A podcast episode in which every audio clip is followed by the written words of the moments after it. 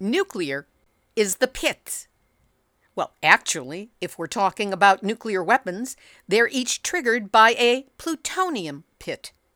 That's the trigger, and when it's detonated, it compresses the plutonium enough to make it supercritical, and then, well, that's the end of life on Earth as we know it.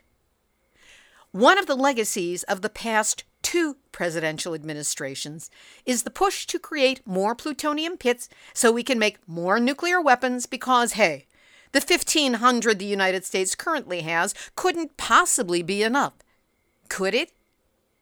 But that's hardly the only danger we face from this plan, because along with many other issues, it doesn't account for the high-level radioactive waste created by this plutonium pit production. So when a genuine expert has read the fine print, and she tells you, in a table, in a mere table, NNSA says it will send pit material from Los Alamos to Livermore for quote-unquote material testing. There is no accompanying text to analyze this action. Livermore and Los Alamos are about 1,100 miles apart. According to that table, plutonium pit material of some size, not specified, will be shipped from New Mexico by some method, not specified, to the San Francisco Bay Area some number of times, not specified, for material testing not described. My community has a right to know. My community has a right to comment on this proposal. It is workers and the public who will suffer the risks of accidents, spills, leaks, and exposures. The NNSA's refusal to undertake the appropriate program-wide analysis, what this means across the country, is robbing fence-line communities like mine of our right under the law to participate in decisions that will affect us. Well, when you hear Marylia Kelly from Tri-Valley Cares and a whole lineup of nuclear experts explain why this proposed plutonium pit production truly is the pits, and that's why they have joined together to file a comprehensive lawsuit against the government to stop it. You see how thin the human line is between survival of the species and that dangerously radioactive seat that we all share. Nuclear hot seat. What are those people thinking? Nuclear hot seat. What have those boys been drinking? Nuclear hot seat. The corium is sinking. Our time to act is shrinking, but our activists are linking. Nuclear hot seat. It's the bomb. Welcome to Nuclear Hot Seat, the weekly international news magazine keeping you up to date on all things nuclear from a different perspective. My name is Libby Halevi. I am the producer and host, as well as a survivor of the nuclear accident at 3 Mile Island from just 1 mile away. So I know what can happen when those nuclear so-called experts get it wrong. This week, we bring you highlights from a high-powered press conference held earlier today. It was held to announce a lawsuit that has been filed against the Biden administration over nuclear bomb core production plans. You will hear today from Jay Coghlan of Nuclear Watch New Mexico, Tom Clements from Savannah River Site Watch in South Carolina, Marylia Kelly of Tri-Valley Cares, which watchdogs the Lawrence Livermore National Laboratory near San Francisco, and Queen Quet, the chiefess and head of state for the Gullah Geechee Nation, about the human cost of the Savannah River Site on the local community. We'll also have nuclear news from around the world, numbnuts of the week for outstanding nuclear boneheadedness, and more honest nuclear information than you can find in that trillion-dollar infrastructure bill. All of it coming up in just a few moments. Today is Tuesday, June 29, 2021, and here is this week's nuclear news from a different perspective. Starting out in the U.S., in California, where NASA has made the announcement that it will dismantle two test sites at the toxic Santa Susana Field Lab area. Toxic is an understatement because that's where rockets were tested and where nuclear reactors without containment vessels around them were also tested, including one that had a partial meltdown and vented its radiation into the environment with no notice to the local people, and many places where radioactive material was just dumped.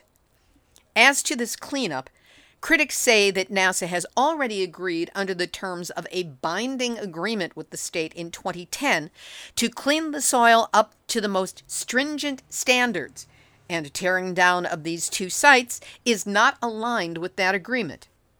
The on-site testing, which was done primarily in the 1950s, left the area contaminated with radioactive and chemical toxins, affecting nearby communities of Chatsworth, Thousand Oaks, Canoga Park, West Hills, and Simi Valley, which are the five that are closest in proximity to it, and nearly 400,000 people currently reside.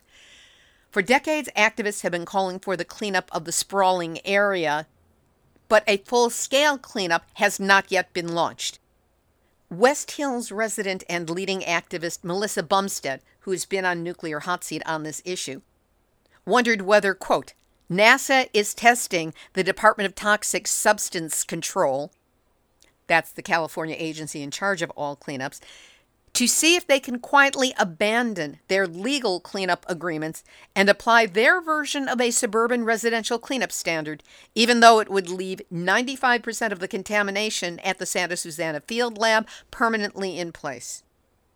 The residents' official pushback will be chronicled on this show in the coming weeks.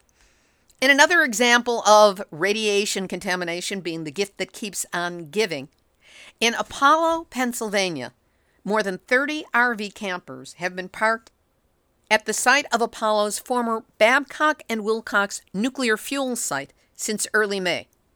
This has prompted some environmental activists in the area to question whether that violates land use restrictions on the site.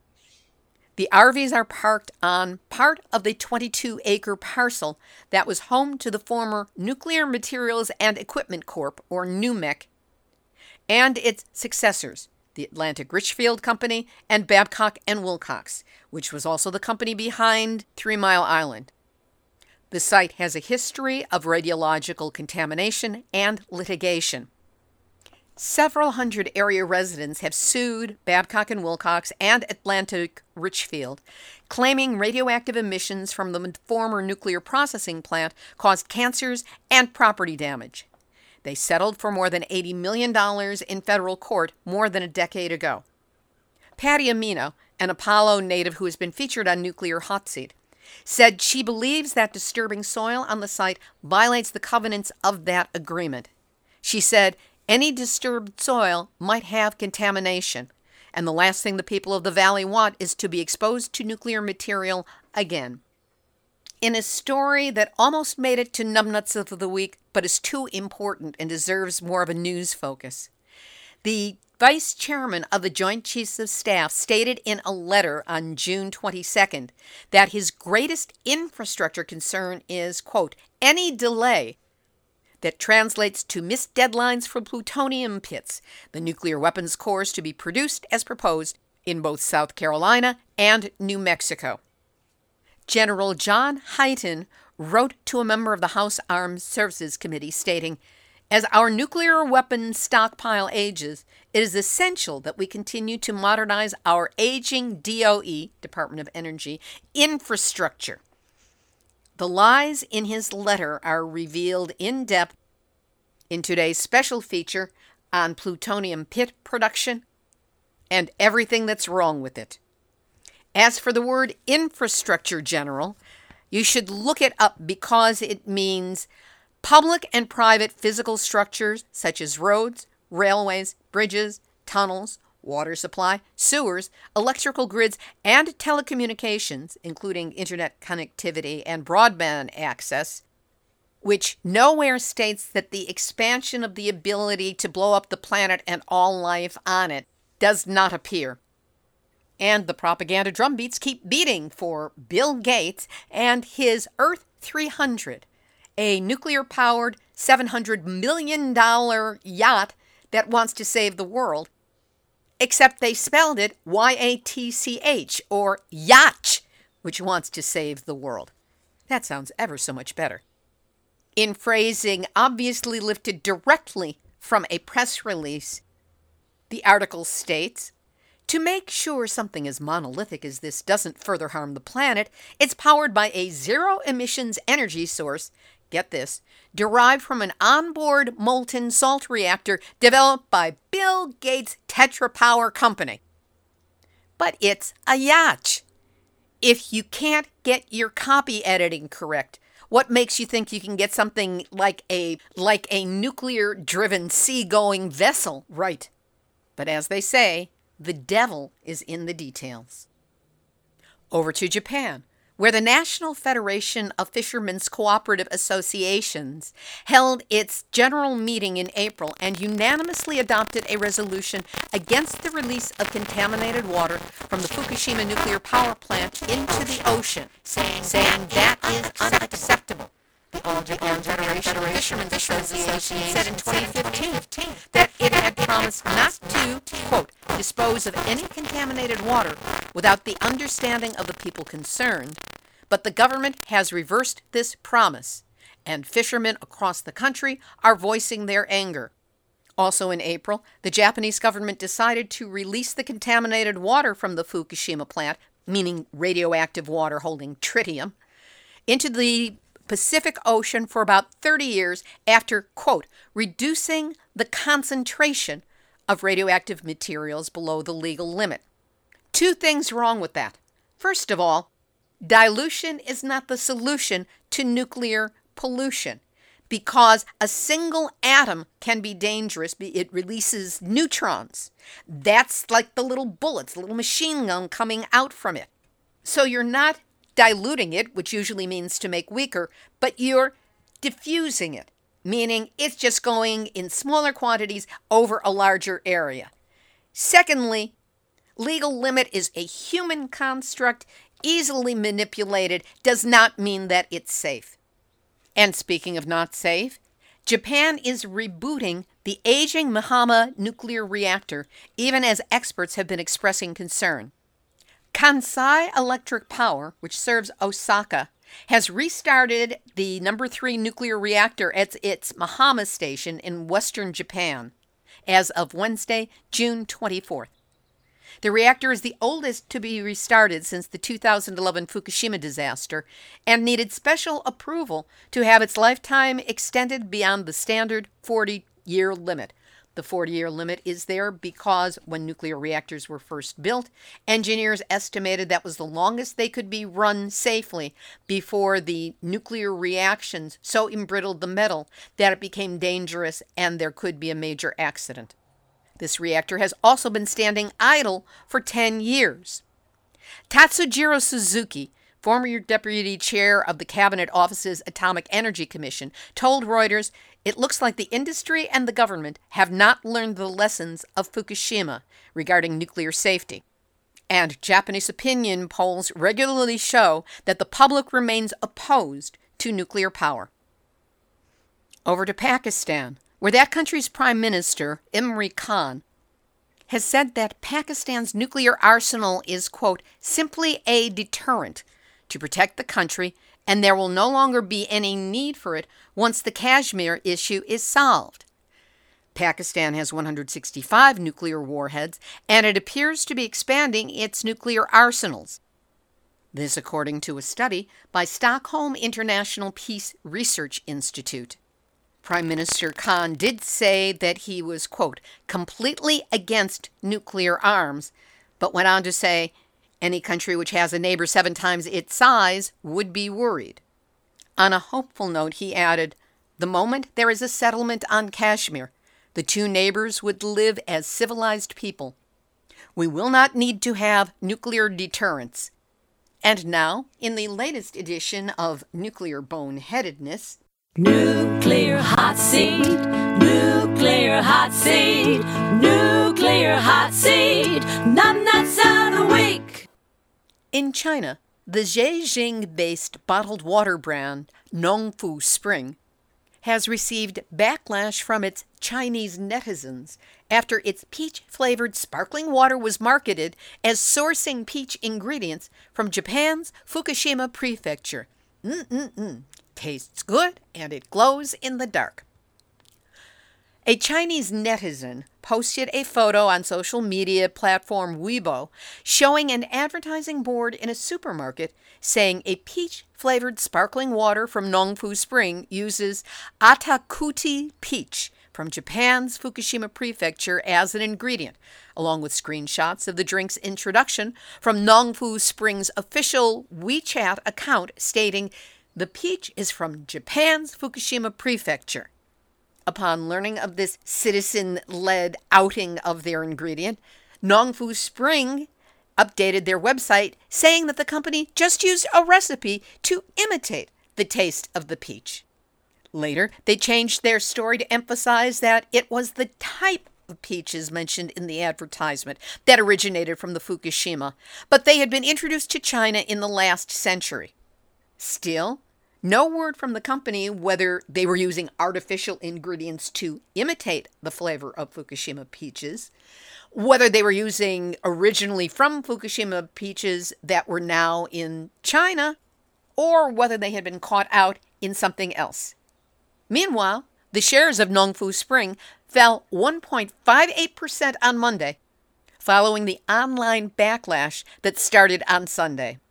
Using anything from Fukushima as a sales promotion point? What were your advertising people thinking? And that's why, Nongfu Spring, you are this week's Nuclear Hot Seat Numbnuts of the Week. Here's this week's special feature.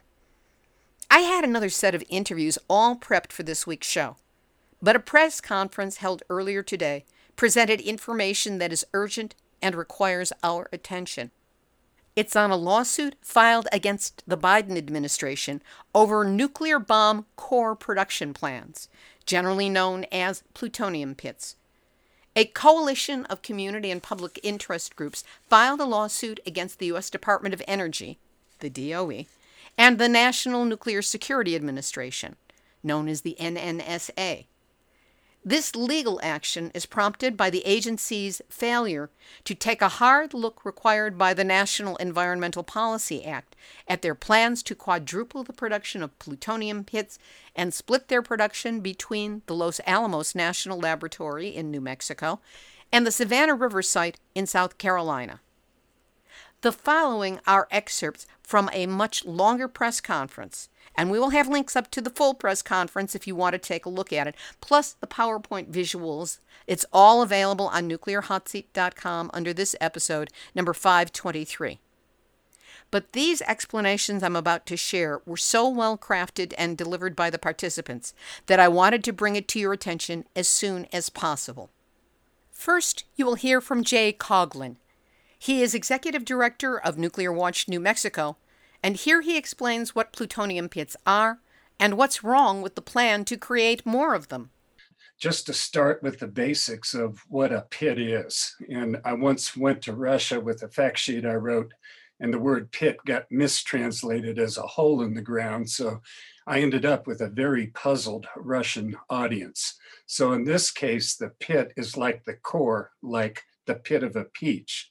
So a plutonium pit is the fissile core of a nuclear weapon, and it's surrounded by conventional high explosives that, when detonated, compresses the pit into a critical mass, creating nuclear fission, which in turn creates fusion in the secondary component of the nuclear weapon, creating the immense H-bombs of today. Now, regarding the current state of play and going back in history, first of all, the Department of Energy lost the capability to mass produce pits when an FBI raid investigating environmental crimes shut down production in 1989 at the Rocky Flats plant near Denver, Colorado. In 1996, the Department of Energy relocated pit production to Los Alamos after following or fulfilling its legal requirements under the National Environmental Policy Act to conduct what's known as a programmatic environmental impact statement. Now, having done that, DOE explicitly limited production at Los Alamos to no more than 20 pits per year. However, following that, DOE's newly created National Nuclear Security Administration tried 4 times in between the years of 2003 and 2008 to expand pit production through various processes under the National Environmental Policy Act. And all 4 times DOE was defeated, primarily due to overwhelming citizen opposition. Now, fast forward to 2018 in May, when NNSA announced its plans, its overly ambitious plans to begin production of at least 30 pits per year at Los Alamos by the year 2026, and at least 50 pits per year at the Savannah River Site by 2030. And we know that schedule has already slipped by up to 5 years. It should be noted, this is a crucial point.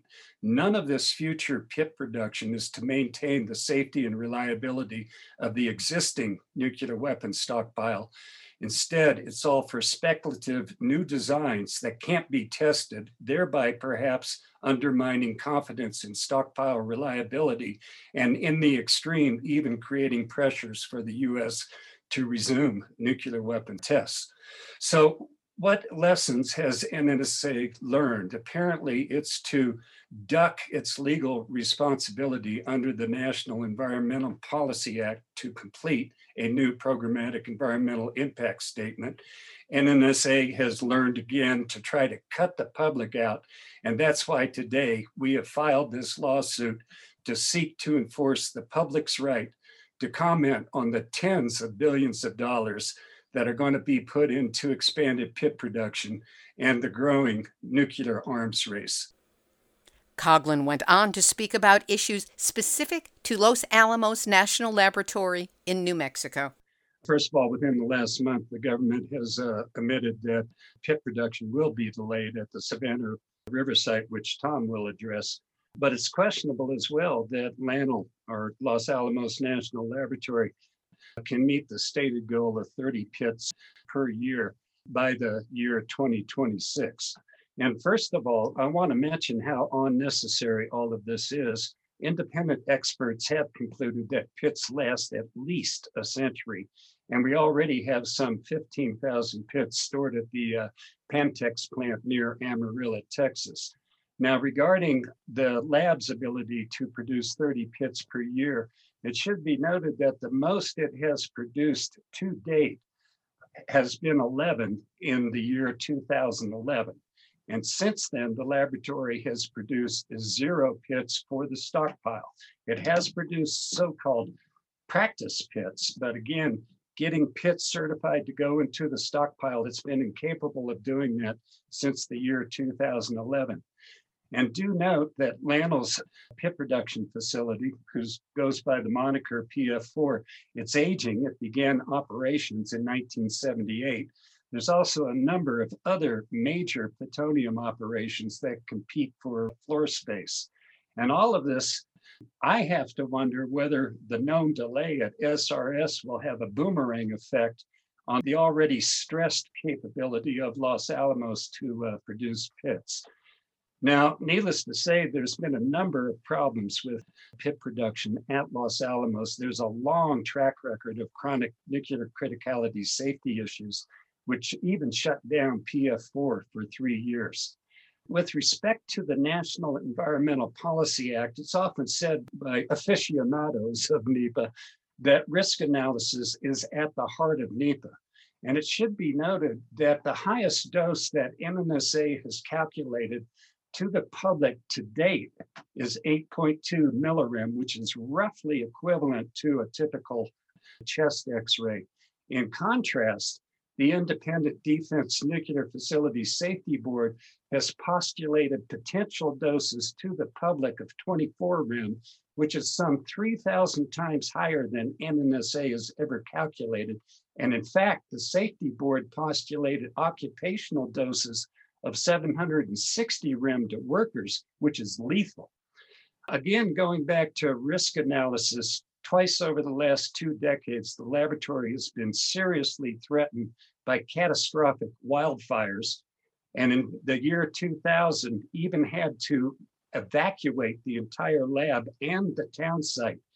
Yet I find it completely egregious that the DOE Inspector General found just this February that laboratory neglect was increasing the potential for a devastating wildfire.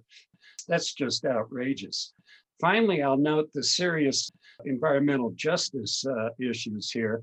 The Biden administration has purportedly begun to pay a lot of attention to environmental justice. And in fact, President Biden issued an executive order towards that end. But do note that in LANL's so-called region of influence, which is a 50-mile radius, that the population is 68% people of color. So needless to say, we have some serious environmental issues. The final question, and this is relevant for both Los Alamos and the Savannah River Site, is where will all this new PIP production radioactive waste go? And note that the laboratory already has, from years of nuclear weapons production, some 300,000 cubic meters of existing waste that it plans to leave permanently buried without cleaning them up. As a result, we have in this arid state serious surface and groundwater contamination, and can't be stressed enough that our water resources are absolutely vital. With respect to where the waste would go, they supposedly would go to the waste isolation pilot plant, which is the nation's only dump for plutonium waste in southern New Mexico. But in 2014, an improperly prepared waste barrel ruptured underground at WIPP, contaminated 21 workers, and shut it down for 3 years, costing the taxpayers some $2 billion to reopen. And with all this, PIP production will double lab plutonium waste for WIPP. Finally, note that WIPP is permitted by the state of New Mexico only through the year 2024, and it's already oversubscribed. So it's not clear where all these increased radioactive waste from unnecessary expanded bomb production is going to go.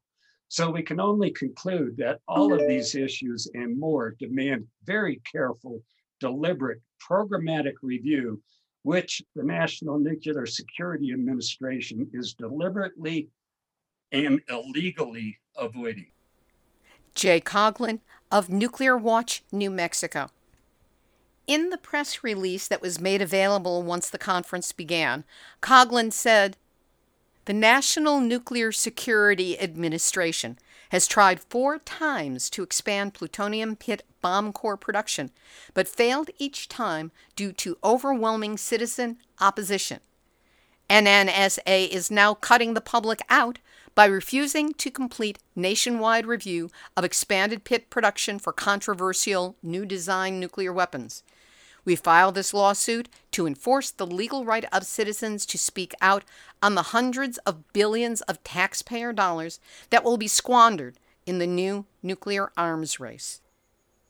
Tom Clements is director of SRS Watch, which stands for Savannah River Site Watch, in Columbia, South Carolina. Here, he speaks about specific problems and inappropriateness of selecting SRS as a site to produce plutonium pits. I'm from Savannah, Georgia, and as a child lived across the Savannah River from SRS. The Savannah River plant was established in the early 1950s to produce plutonium and tritium for nuclear weapons. Since the 5 nuclear reactors were closed by the mid-1980s, SRS has not produced plutonium. Plutonium from SRS was shipped to the now closed and contaminated Rocky Flats site in Colorado for pit production. So, most importantly, SRS has never stored, processed, or produced pits for nuclear weapons. Production of pits at SRS will be a daunting technical challenge that has not been properly reviewed. Choosing SRS for pit production was done for parochial political reasons due to the failure of the mixed oxide plutonium fuel project. By 2018, over $8 billion had been wasted on construction of the MOX plant, and you can see it in the photo there. And the cost escalated to $28 billion, and the operational date slipped to 2048. But no congressional investigations into that debacle have ever been conducted. Rather than first preparing the required programmatic EIS, which we're talking about today, DOE skipped it and rushed to preparation of site-specific EIS for SRS, which was released in September 2020. And that analyzed the capability to produce 50 to 125 pits per year in the retrofitted MOX plant. That EIS is inadequate. It brushes aside environmental justice concerns, fails to review the impact of on-site disposal of low-level nuclear waste, utterly fails to analyze all DOE sites involved in pit production, fails to analyze plutonium waste disposal, as Jay just reviewed, and fails to review the cumulative impact of processing plutonium at SRS from three major plutonium projects. The next slide, please. Additionally, the need for new pits for new nuclear warheads, starting with the pit for the W87-1 warhead for the controversial ground-based strategic deterrent, has not been adequately analyzed. In the last month, we have learned that the estimate for the SRS plutonium bomb plant is more than doubled, from 4.6 billion in 2020 to up to 11.1 billion in the NNSA budget request of May 28, and also in Critical Decision 1, which was released yesterday. Adding to the troubles for the project, it was recently revealed in congressional testimony that the date for pit plant operation has slipped from 2030 to as late as 2035. The fiscal year 2022 budget request for the SRS pit plant construction is $475 million. If construction begins in a few years, $1 billion per year will be needed, causing havoc in the NNSA budget and further stalling the project.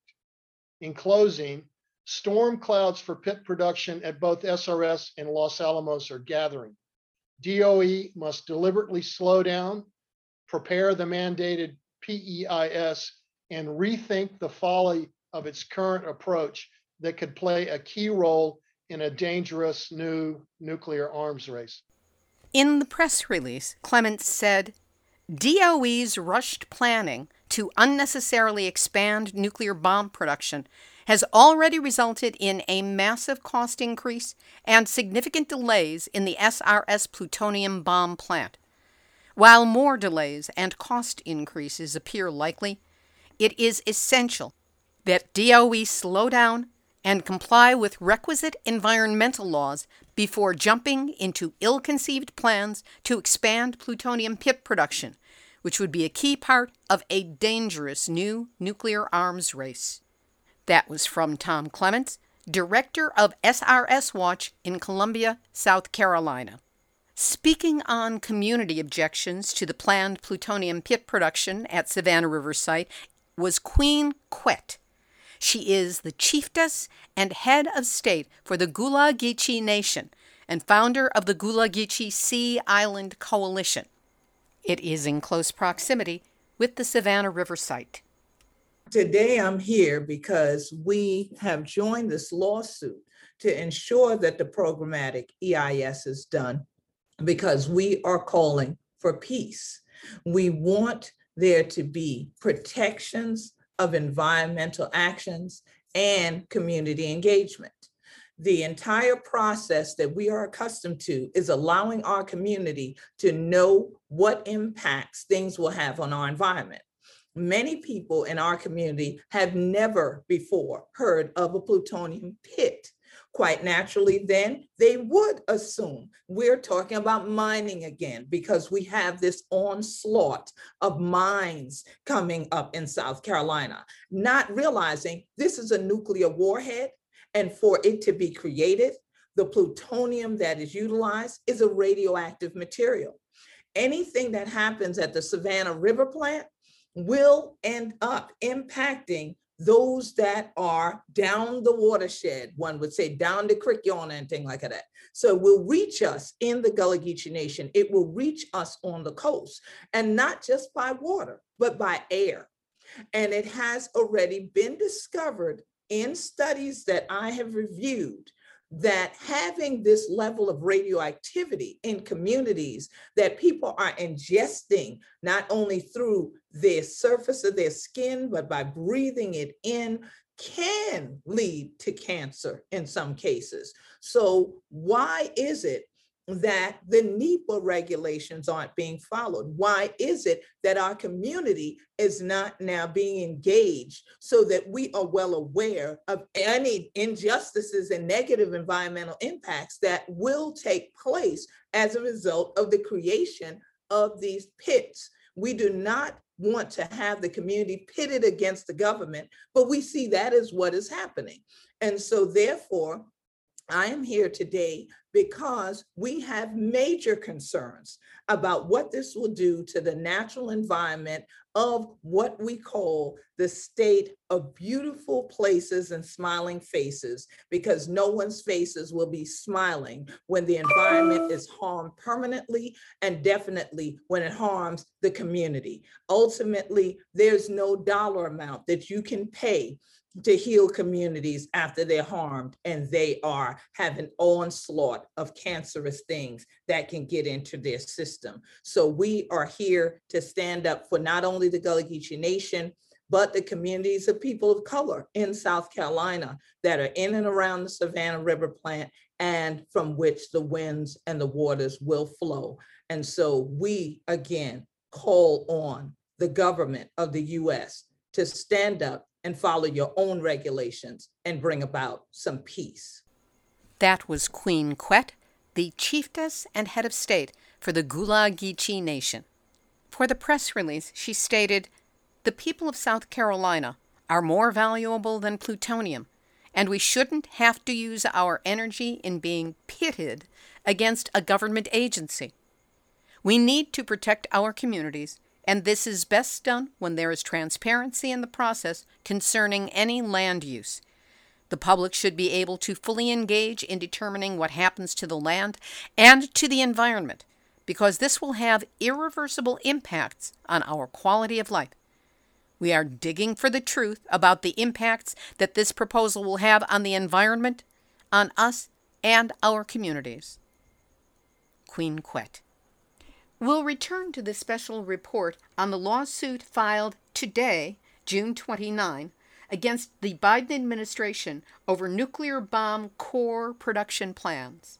But first, Nuclear Hot Seat just started its 11th year of weekly programs, and there is no end in sight because, hey, it fills a need. The show is cited in more than 80 academic books and journals and articles, and there are more than 10,000 backlinks to specific episodes from websites around the world. In its first 10 years, Nuclear Hot Seat has become an important resource for people wanting to know the truth about the nuclear juggernaut and what they can do to help fight against it. But the online world keeps evolving, and not for the best. As I've mentioned before, Google is changing its algorithm to favor websites that load faster. And if you don't do the necessary upgrading and reconfiguring of your site, even if people put in the proper search terms, you and your issue, meaning us, will not be found. That's why Nuclear Hot Seat is embarking on a total website rebuild. Not a cosmetic moving around of the pieces into a pretty new template. It's a back-end rebuild and upgrade to bring the website into alignment with how the internet works now. With more than 520 episodes, it's a massive job, and the biggest expense undertaken in the history of the show. In order to accomplish it, I'm going to need your help. It's easy. Go to the website, nuclearhotseat.com, and click on the big red Donate button. That's where you can donate any amount, your choice, or set up a monthly donation, even as little as $5 a month. The same as a cup of coffee and a tip here in the U.S. will be an enormous help.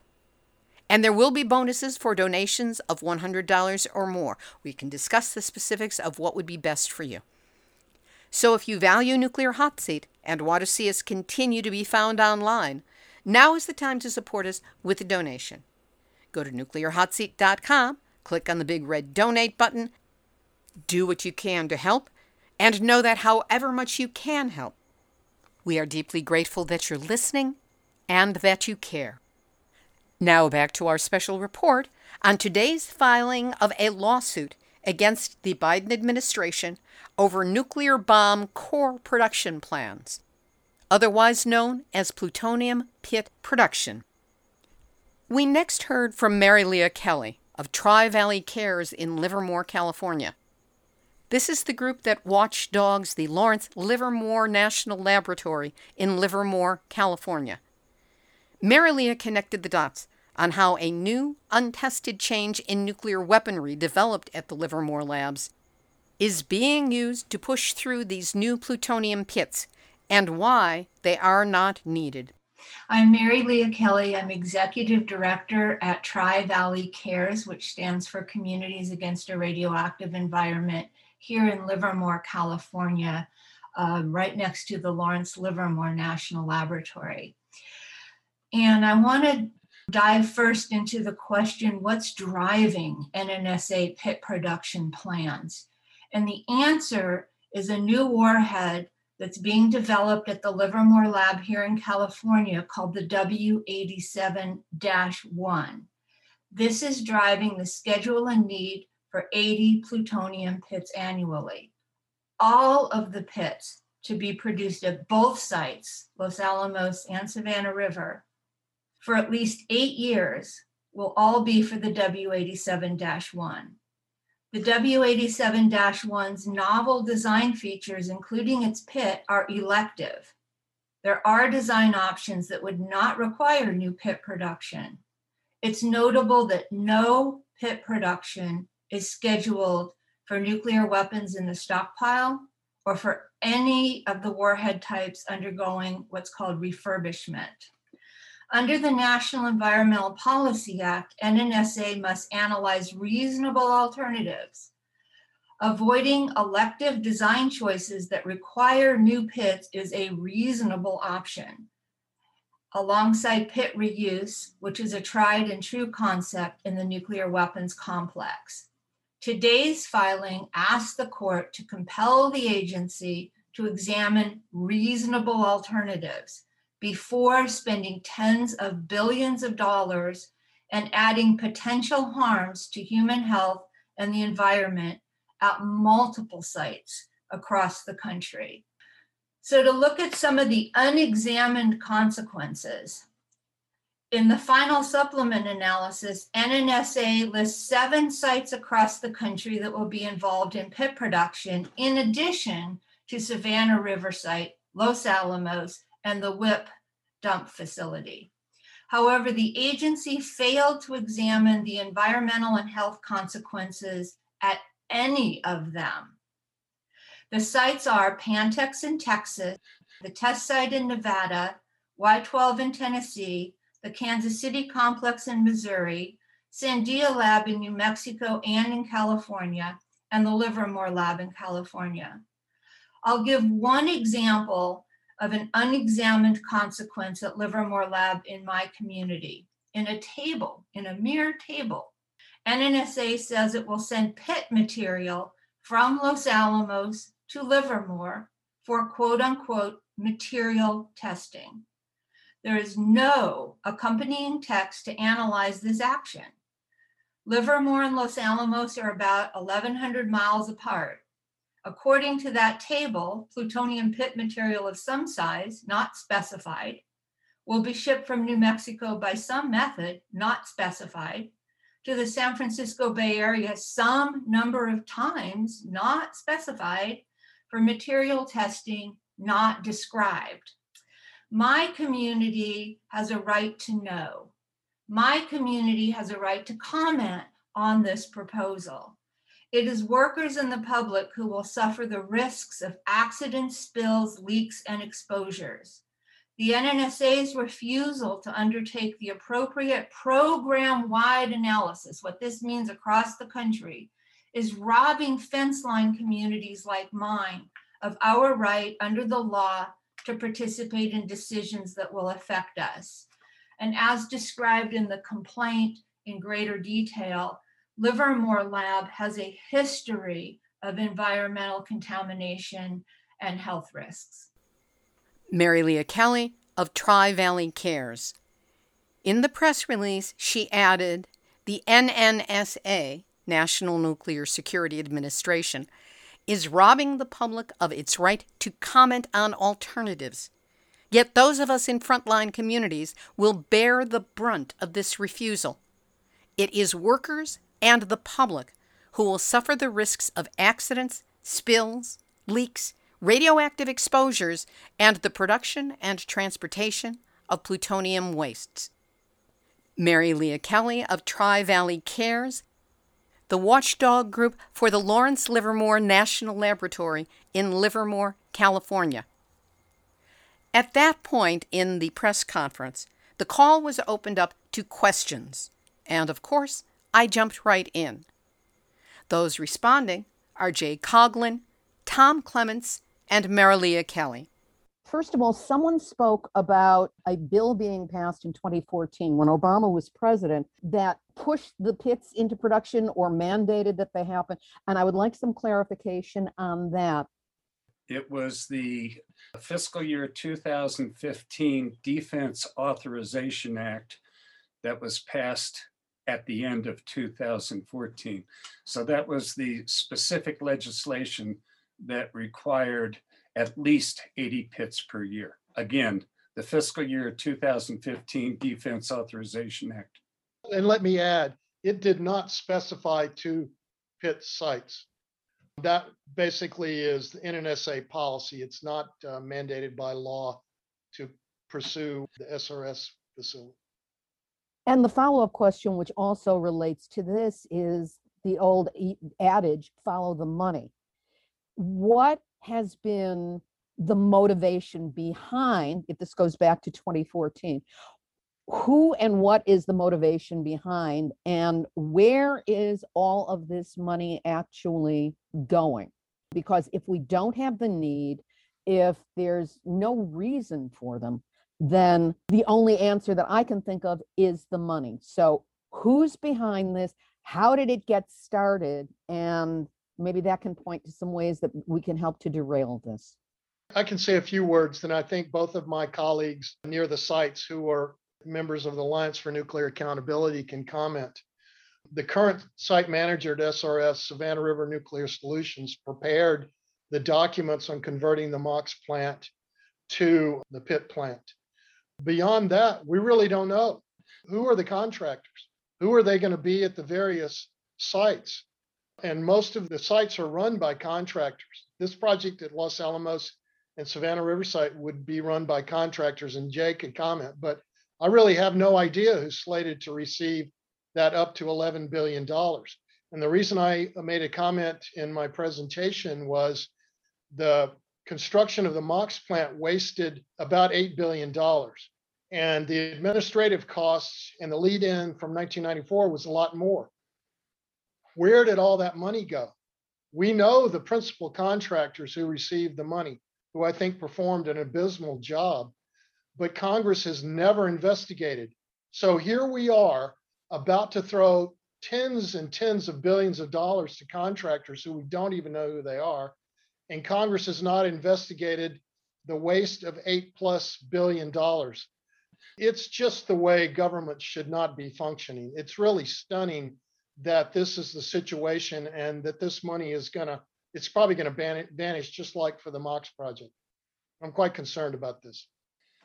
You know, we get into motivation, which is, that's dangerous territory to tread, to go into. But I would point out, Frank was pretty good about this, pointing out how there's no real need for pit production. What I want to suggest to you, Libby, that this entire stockpile stewardship program that's been in existence since 2004, its purported purpose was to keep the stockpile safe in the absence of underground testing. But now, as Marylia has pointed out, NNSA is becoming more aggressive about instituting elective changes to the stockpile that could undermine confidence in reliability and could lead the U.S. back into full-scale testing.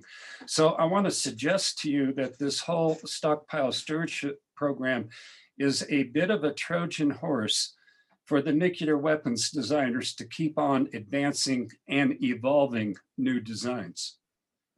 I would just say the direct driver of the Lawrence Livermore National Laboratory design weapon that they're currently undertaking, called the W87-1. I would add to what I said that it's the first warhead being designed in the United States since the end of the Cold War that will use all new components, including its PIT. And as I stated, and I'll state again, these design features are elective. There are alternatives. And our hope is, in obtaining a programmatic environmental impact statement, that we will get a full and fair analysis of other reasonable alternatives as the law requires. Those answers were given variously by Jay Coghlan, Tom Clements, and Marylia Kelly.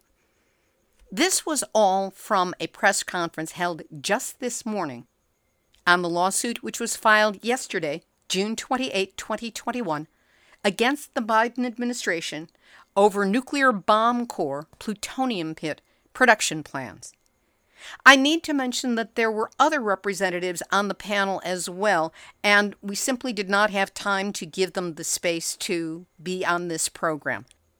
They provided even more detailed information as well, including attorney Leslie Lenhart of the South Carolina Environmental Law Project, which was instrumental in drawing up and filing the lawsuit, and Frank von Hippel, who is a senior research physicist and professor of public and international affairs emeritus with Princeton's Program on Science and Global Security, which he co-founded. To watch the full press conference, there will be a link to the video recording up on the website nuclearhotseat.com under this episode, number 523. We will also have links to the press conference and the full 42-page legal complaint. Activists, shout out.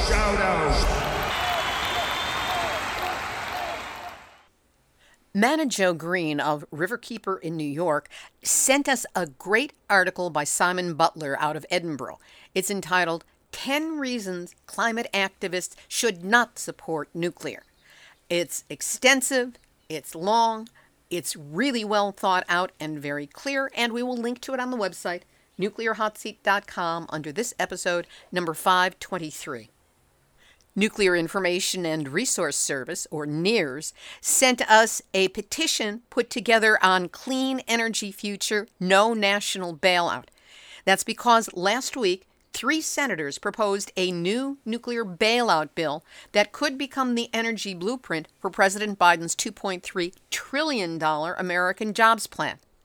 They were Senators Cardin from Maryland, Whitehouse from Rhode Island, and Carper from Delaware, all of them Democrats. And they want Congress to include a massive subsidy for nuclear power plants in what is currently a good renewable energy bill. The senator's amendment would give between $50 and $100 billion to dangerous, expensive nuclear power plants. There's information on who to write to about this, another link up on the website. And there is a Zoominar coming up on July 8th on the 25th anniversary of the 1996 International Court of Justice Advisory Opinion on the legality of threat or use of nuclear weapons. That 1996 decision was the first authoritative international judicial opinion on nuclear weapons since their development in the 1940s, and it is generally considered one of the most important opinions that the ICJ, the International Court of Justice, has delivered. That's because it functions as an important reference for civil society in its work towards the elimination of nuclear weapons. For this digital event, leading international lawyers and activists, professors of international law, and experts on arms control and disarmament law will discuss the importance of the opinion and its relevance for the present-day struggle towards nuclear disarmament. Again, Link will be up on the website. You have to register before you can access. This has been Nuclear Hot Seat for Tuesday, June 29, 2021. Material for this week's show has been researched and compiled from nuclear-news.net, deunrenard.wordpress.com, beyondnuclearinternational.com, Nuclear Information and Resource Service.org, the International Campaign for the Abolition of Nuclear Weapons, Mana Jo Green, Patty Amino, Iolana.info, dailynews.com, postandcourier.com, hypebeast.com, reuters.com, business-standard.com, rethinkingsecurity.org.uk, the International Atomic Energy Agency at IAEA.org. How did the International Atomic Energy Agency get to be a .org instead of a .com? globaltimes.cn, thebulletin.org, and, of course, the captured and compromised by the industry they're supposed to be regulating Nuclear Regulatory Commission. Thanks to all of you for listening, and a big shout-out to Nuclear Hot Seat listeners and followers around the world. You know, the show has been downloaded in 123 countries on 6 continents, and still we are counting more. So if you've got friends overseas, turn them on to the show. Let them download it as well. Let's keep building the international presence. And for those of you on our growing network of broadcast stations around the U.S., thank you for listening. And if anyone knows of a community radio station, a nonprofit, that would like to have Nuclear Hot Seat, we can make that arrangement, and it will cost them nothing. All it takes is an email to me at info@nuclearhotseat.com. Now, you can guarantee you get the show every week, and you can get it in your email as soon as it posts. It's an easy thing to do. Just go to nuclearhotseat.com, scroll until you see the yellow opt-in box, put in a first name, put in an email address. That's it. And you will have every week the show with the link, as well as a short description of some of the material that's in it. Real simple and easy way for you to get your weekly hit of Nuclear Hot Seat. If you'd like to learn more about our coming website upgrade, which is necessary so Nuclear Hot Seat does not get excluded from Google algorithm searches, there's a way that you can help. Send me an email at info@nuclearhotseat.com, or just look for that big red button where you can support the show and specifically support the website redo. I promise any answer you get will not come from a bot, will not come from AI, but will come from a real human being named me. Now, if you've got a story lead, a hot tip, or a suggestion of someone to interview, send an email to info@nuclearhotseat.com. This is how I get some of my best leads for the show. This episode of Nuclear Hot Seat is copyright 2021, Libby Halevi and Heartistry Communications. All rights reserved, but fair use allowed, as long as proper attribution is provided.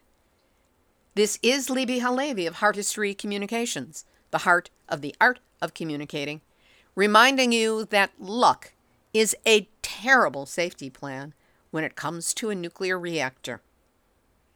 There you go. That is your nuclear wake-up call. So don't go back to sleep, because we're all in the nuclear hot seat. Nuclear hot seat. What are those people thinking? Nuclear hot seat. What have those boys been drinking? Nuclear hot seat. The corium is sinking. Our time to act is shrinking, but our activists are linking. Nuclear hot seat. It's the bomb.